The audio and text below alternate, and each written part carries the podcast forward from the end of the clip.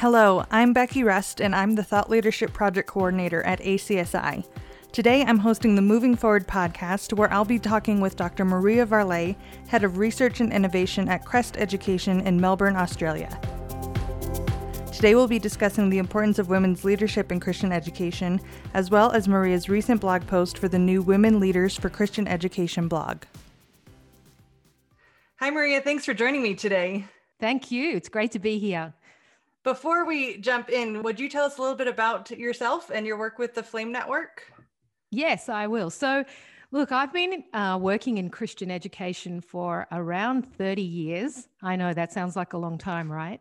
And currently, my role is head of research and innovation at Crest Education in Melbourne. And I've held previous positions as a campus principal. And I also worked for Christian Schools Australia, which is one of our Christian school associations, for some years as well. And, and I have a background in teaching. And look, I guess I'm really passionate at the moment about seeing teachers equipped to provide the kind of learning opportunities that are really going to help every student in their school flourish and flourish in the fullest biblical sense of the word. And, you know, I think we're preparing young people for a world that's different from the one that you know we experienced when we were at school and left school. So what does that look like and what does that mean for the way we engage with students and equip them at school? And how and i guess i'm passionate about how do we help teachers to navigate that space. And i also too in recent years i have personally become quite passionate about just the whole area of leadership development, and particularly for women. As a woman who's been in education for quite some time and navigated Christian education in a variety of leadership roles, I, I guess I'm feeling at this part of my career an obligation, if you like, to really support and encourage other women especially younger women and those who are who are coming behind so i have become more intentional about that in recent years and so being involved in the Flame network is part of that commitment, if you like. Christian Schools Australia is really committed to supporting women in leadership and and it does start from the top our board is made up of 50% women uh, I'm, a, I'm a member of the board i'm the deputy chair and we've been talking for some time about how we can be particularly intentional about women in leadership not only women obviously succession planning across our sector is really important. And we've put strategies in place, but also recognizing that maybe there needs to be some extra strategies uh, put in place for women. And so this year, CSA birthed the Flame Network, which has run a series of webinars for women in leadership, and, and men are also welcome to participate in those. And just because of circumstances this year, they've all been on online webinars. But also out of that, I developed a course which is called Aspire, and we've been running that as well for a group of women. Again, we're running it online. Great. So you recently wrote what ended up being the first blog post for the new Women Leaders for Christian Education blog. And for our listeners, the WLCE is an international network of women throughout Christian education. We've got folks from Canada and the UK and here in the US, and then with you in Australia. And for our listeners, we will be sure to link to your blog in the description for this podcast. But before we jump into your post, I just want to play devil's advocate for a second. And what would you say to someone who says, So what? Why does women leadership matter? Yeah, that's a great question. You know, and I think, well, first of all, if we look at First Corinthians, where it talks about the body of Christ, and it's very clear that every part's valuable and every part needs the other part.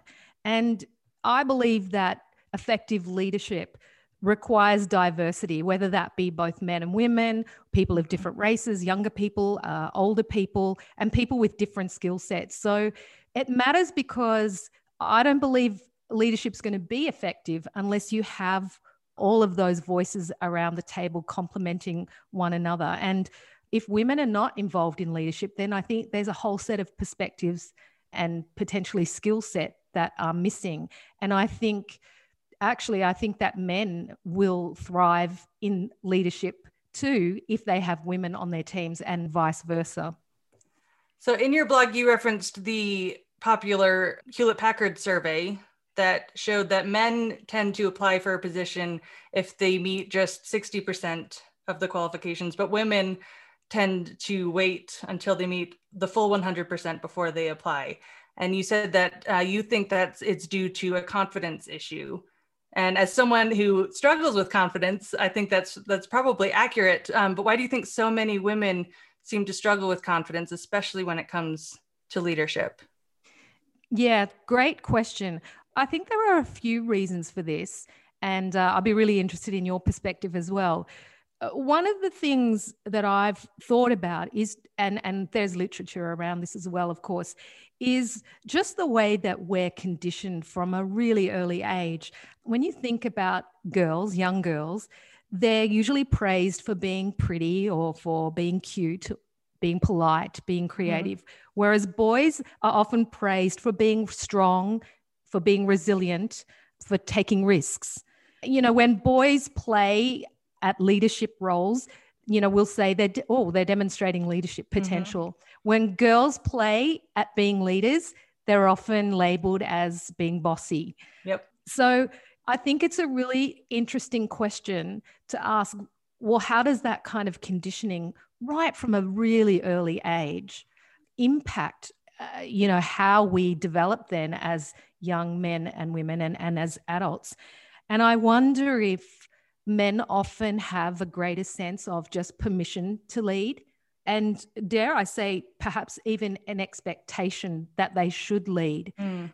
And I think that can often be a disservice to men too, because I think there are occasions where that sense of pressure causes men to take on roles that maybe they're not actually passionate about or they're not even equipped for. And in the reverse, I think often women feel that they don't have permission to take on those roles. And to be honest, I think sometimes that can be even more pronounced in a Christian school or, or ministry context because sometimes, I mean, sometimes women are even blatantly told they cannot lead, mm-hmm. they should not lead. And so for most people, that's a that's a really hard barrier to to come up against and to be prepared to fight. It takes a fair bit of resilience to stand up against that. And you know not everyone has the confidence to do that. So i think there is an element of that lack of confidence coming from just the way society sends us certain messages right from when we're very young I think one other area where women are lacking in confidence or, or, that can cause that lacking confidence is that often their careers are in, interrupted when they have children. Mm-hmm. And I, I know of women who have gone on leave, had their children, and then when it's time for them to re enter the workforce, they have lost confidence. They feel like, oh, has that break set me back? Can I go back to a similar role or, or have I lost my currency? And in fact, I also know of circumstances where women have not had the opportunity to take the position that they had when they left. And so mm-hmm. they may have had, for example, a, a, beginning leadership role. They've left the workforce. And when they come back in, instead of that role being given back to them, they've had to sort of take a step backwards. And so that can be quite off putting. And I think would definitely be damaging to your confidence too. And I think this is an experience that generally men don't have. Um, most men, their careers through you know education and leadership are often uninterrupted and so they just get, I guess, in a, in a way, a much better run on it. I, I think too, in schools or in, in leadership teams that are quite male dominated, it can be really difficult for women to find their voice. And so that can cause women to lose confidence as well. As I said, I think it's it can be quite hard to yeah, to kind of be assertive in in that space and it doesn't come naturally to many women and many women would be afraid to be assertive in in certain contexts especially when they're very male dominated so i think all of those things are potential reasons why women lack confidence. I don't know. Do you do you have a perspective? No i agree I as a think, woman who's younger than me. I think women tend to be uh, very competitive with each other because there are so few spaces for women to be in leadership that it's a competition and if you're not willing to be aggressive or if that's not your personality that you'll take a step back because you don't want to be catty or witchy with a different yeah. letter in front or bossy because they're they're all all these negative terms for women when they're aggressive or assertive it's it's good for a man to be assertive but it's too pushy for yeah. a woman to be assertive so when it's constantly a negative thing i think that yeah really... look i think the other thing too is is just finding your authentic voice as a leader as a woman mm-hmm. because i think many of the traditional conceptions of leadership are quite sort of male skewed in a sense mm-hmm. and i and it's even stereo i'm even using a stereotype to just say that because what is male leadership and what is female leadership so I, i'm not uh, that's not a, a, mindset that that i want to adopt right. but if you just use the stereotypes many of the the leadership traits that are prized are traditionally sort of male type leadership traits. And so women don't naturally fit into that. And so, therefore, it's hard for them to see themselves as a leader. And then you have the problem of, okay, if I want to be a leader, I have to behave in a certain way or operate in a certain mm-hmm. way that are those more male oriented traits. But then the minute you do that, you can then become labeled as you know some of those words you mentioned right. you know like you're trying to be a bossy male. So it's almost like you can't win. If you don't adopt them you're not respected. If you do adopt them you're labeled negatively. So i think that's another issue.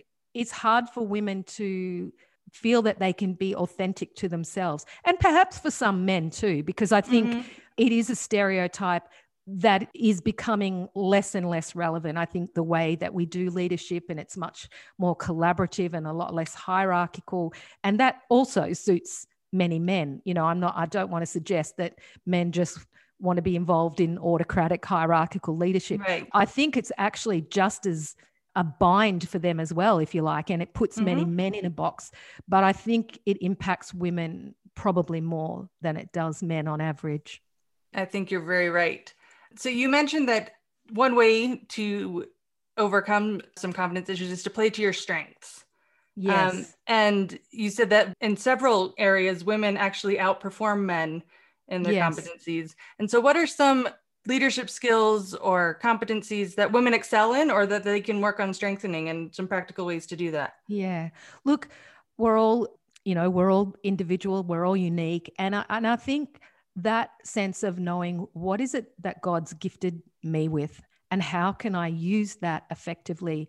And in the in the blog post, I talked about some tools that can help you to do that. The mm-hmm. one I mentioned in the post was Strengths Finders, but there are other ones. And I think by engaging with those tools, not that we want to label each other and feel like we're in a box, but they can be useful to help people to really think about well what am i passionate about and what am i good at? And the thing i like about that tool is that rather than focusing on well what don't you have? Mm-hmm. and and working at that it's actually what do you have and how can you really excel in that? It makes so much more sense. If you think about it if you're trying to develop a skill that you don't have at all and an example that i used in a course i've been running is to write something with the hand that you normally write yep. with. You know, that's pretty easy. Then try to write the same thing with your non dominant hand. Then write the same thing again with your dominant hand, but really try hard to make it look perfect. Mm. You're always going to get a better outcome from your dominant hand.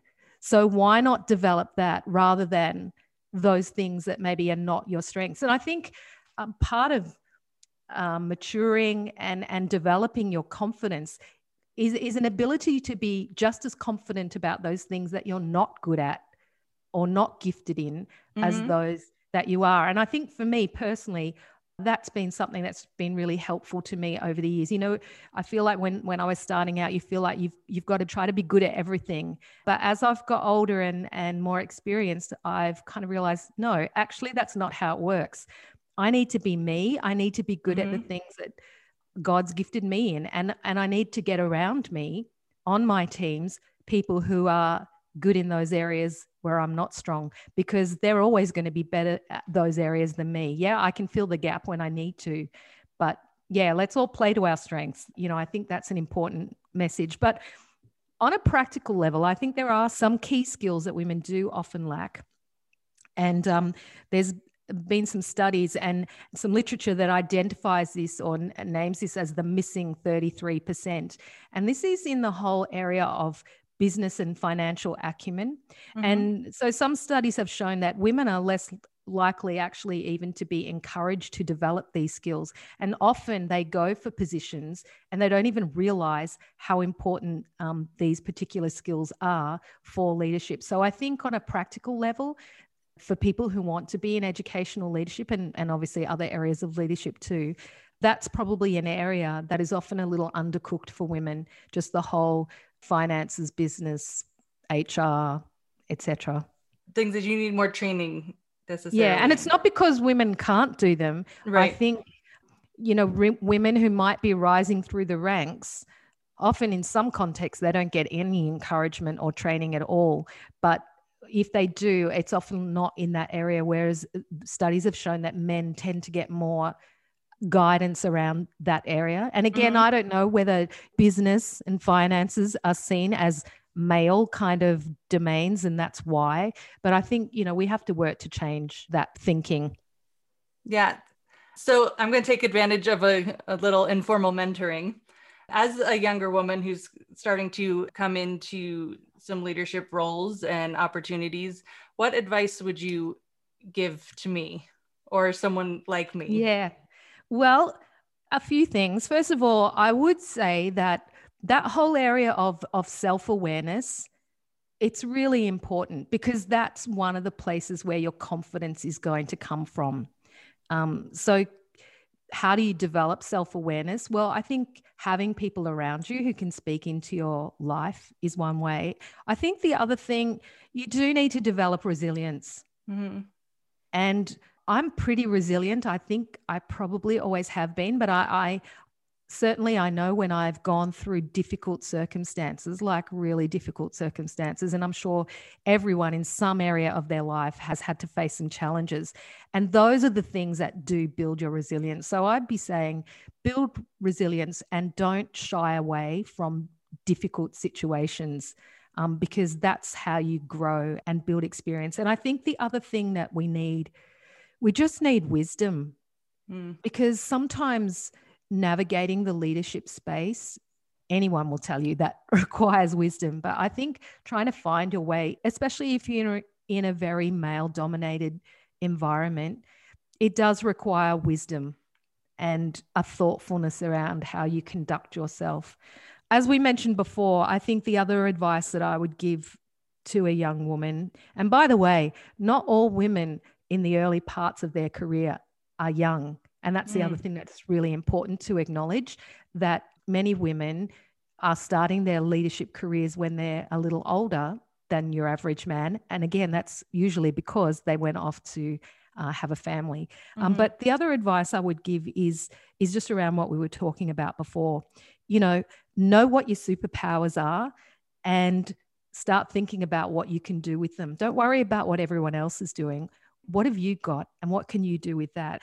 What's God given you? What are your passions? And then do something about developing them. And I, I really draw on the parable of the talents. Mm-hmm. The three men all had something. It's it's not how much they had, it's what they did with it. So, what are you doing with what you have? And it might mean that you do some formal training or study, but whatever it is that you're currently doing, whether you're teaching in the classroom or you have a leadership role, be the best at it. Do it really well and have that mindset for every role that you take. You know, don't see the role as just hopefully a stepping stone to something else. You're in it now, mm-hmm. be the best at it. and look for if you're not leading, but you'd like to be leading, look for opportunities to lead. And they don't have to be formal positions. It might be that you volunteer to lead a project, or maybe someone's running a conference and they need people on a committee. Volunteer to be on that committee. And, and these are opportunities for also building your networks. And I, I think finding mentors, people that you admire, people that you can learn from, is really a key as well. And that's where I guess networking, and by networking, I don't mean just swapping business cards and all that right. kind of thing. I mean, engaging with people and getting to know people. And I know when I was younger, there were people, men and women, that I looked to that I really admired. And, and I would look at their work and think, wow, you know, I hope one day I can be like them. And I just tried to find ways to get to know them and yeah, volunteer to be on teams where they were going to be leading them, um, so that I could learn from them. And and I think find people that are going to champion you. It's mm-hmm. it's not hard to find people usually that will stand in your way or be blockers or be cynical about your capacity or your potential actively look for people who are going to be your champions and and as young women i would say you need women and men and they do exist. I have some wonderful male colleagues who, you know, are great champions of women. And, you know, as, a, as an older woman myself, I know, and I know there are lots of other women like me who are really keen to, you know, I, I describe it as kind of giving younger women a leg up. So, how can I use my experience or my influence or, you know, opportunities to open the doors for women? And, you know, I think they're the people that you want to be around, not just the naysayers, you know, because that's where you lose confidence if you're mm-hmm. around people that are always seeing what you don't have. Hang out with people who recognize what you do have and who will push you. And be prepared to put some hard work in. Mm-hmm. I think sometimes, and I don't want to stereotype, you know, I think, well, older people often think that you have to be, you know, well, you've had to be slogging it out for 30 years before you can get a chance. Younger people, on the other hand, often think, well, I'm here now, just give me a leadership role. And I, you know, I think there's some there's something in between. Yep. You know, I don't think it's about length of time and it's not about age, but have you put in the work? Mm-hmm. You know, have you have you proven yourself? Do you have what it takes? So I'd say to young people, no one's going to hand anything to anyone on a silver platter and probably less so often to a young woman. So put in the work. That's excellent. Oh, and and don't give oh, up. Don't give up. Don't yes. give up. You know, remember that parable. You've got something, you know, commit yourself, take some steps and then, you know, if you think about the end of that parable, the ones who who did something with what God gave them, what did he do? He multiplied it. He gave them more. So you might feel like I don't have much. Do something with what you have. Trust mm-hmm. God and he'll multiply it. Excellent. All right. That's all I, I have. So thank you for taking some time to chat with me today. And I hope you've enjoyed it as much as I have. I have. Thank you so much. I really appreciate the opportunity to chat with you today, Becky. And, uh, and I encourage everyone to check out the blog because there's some really great posts there. And I'm really looking forward to reading what's coming through because there's some amazing women who'll be sharing their thoughts. So thanks for that initiative as well. Yes. And for our listeners, thanks for joining us today as well. Please be sure to check the notes on this podcast for additional resources and references related to today's conversation. Podcast notes can always be found on the ACSI blog at blog.acsi.org. If you enjoyed this podcast, please subscribe to the blog again at blog.acsi.org, or you can also subscribe on iTunes. While you're there, rate or review the show and spread the word on social media. Thanks for all that you do to move Christian education forward.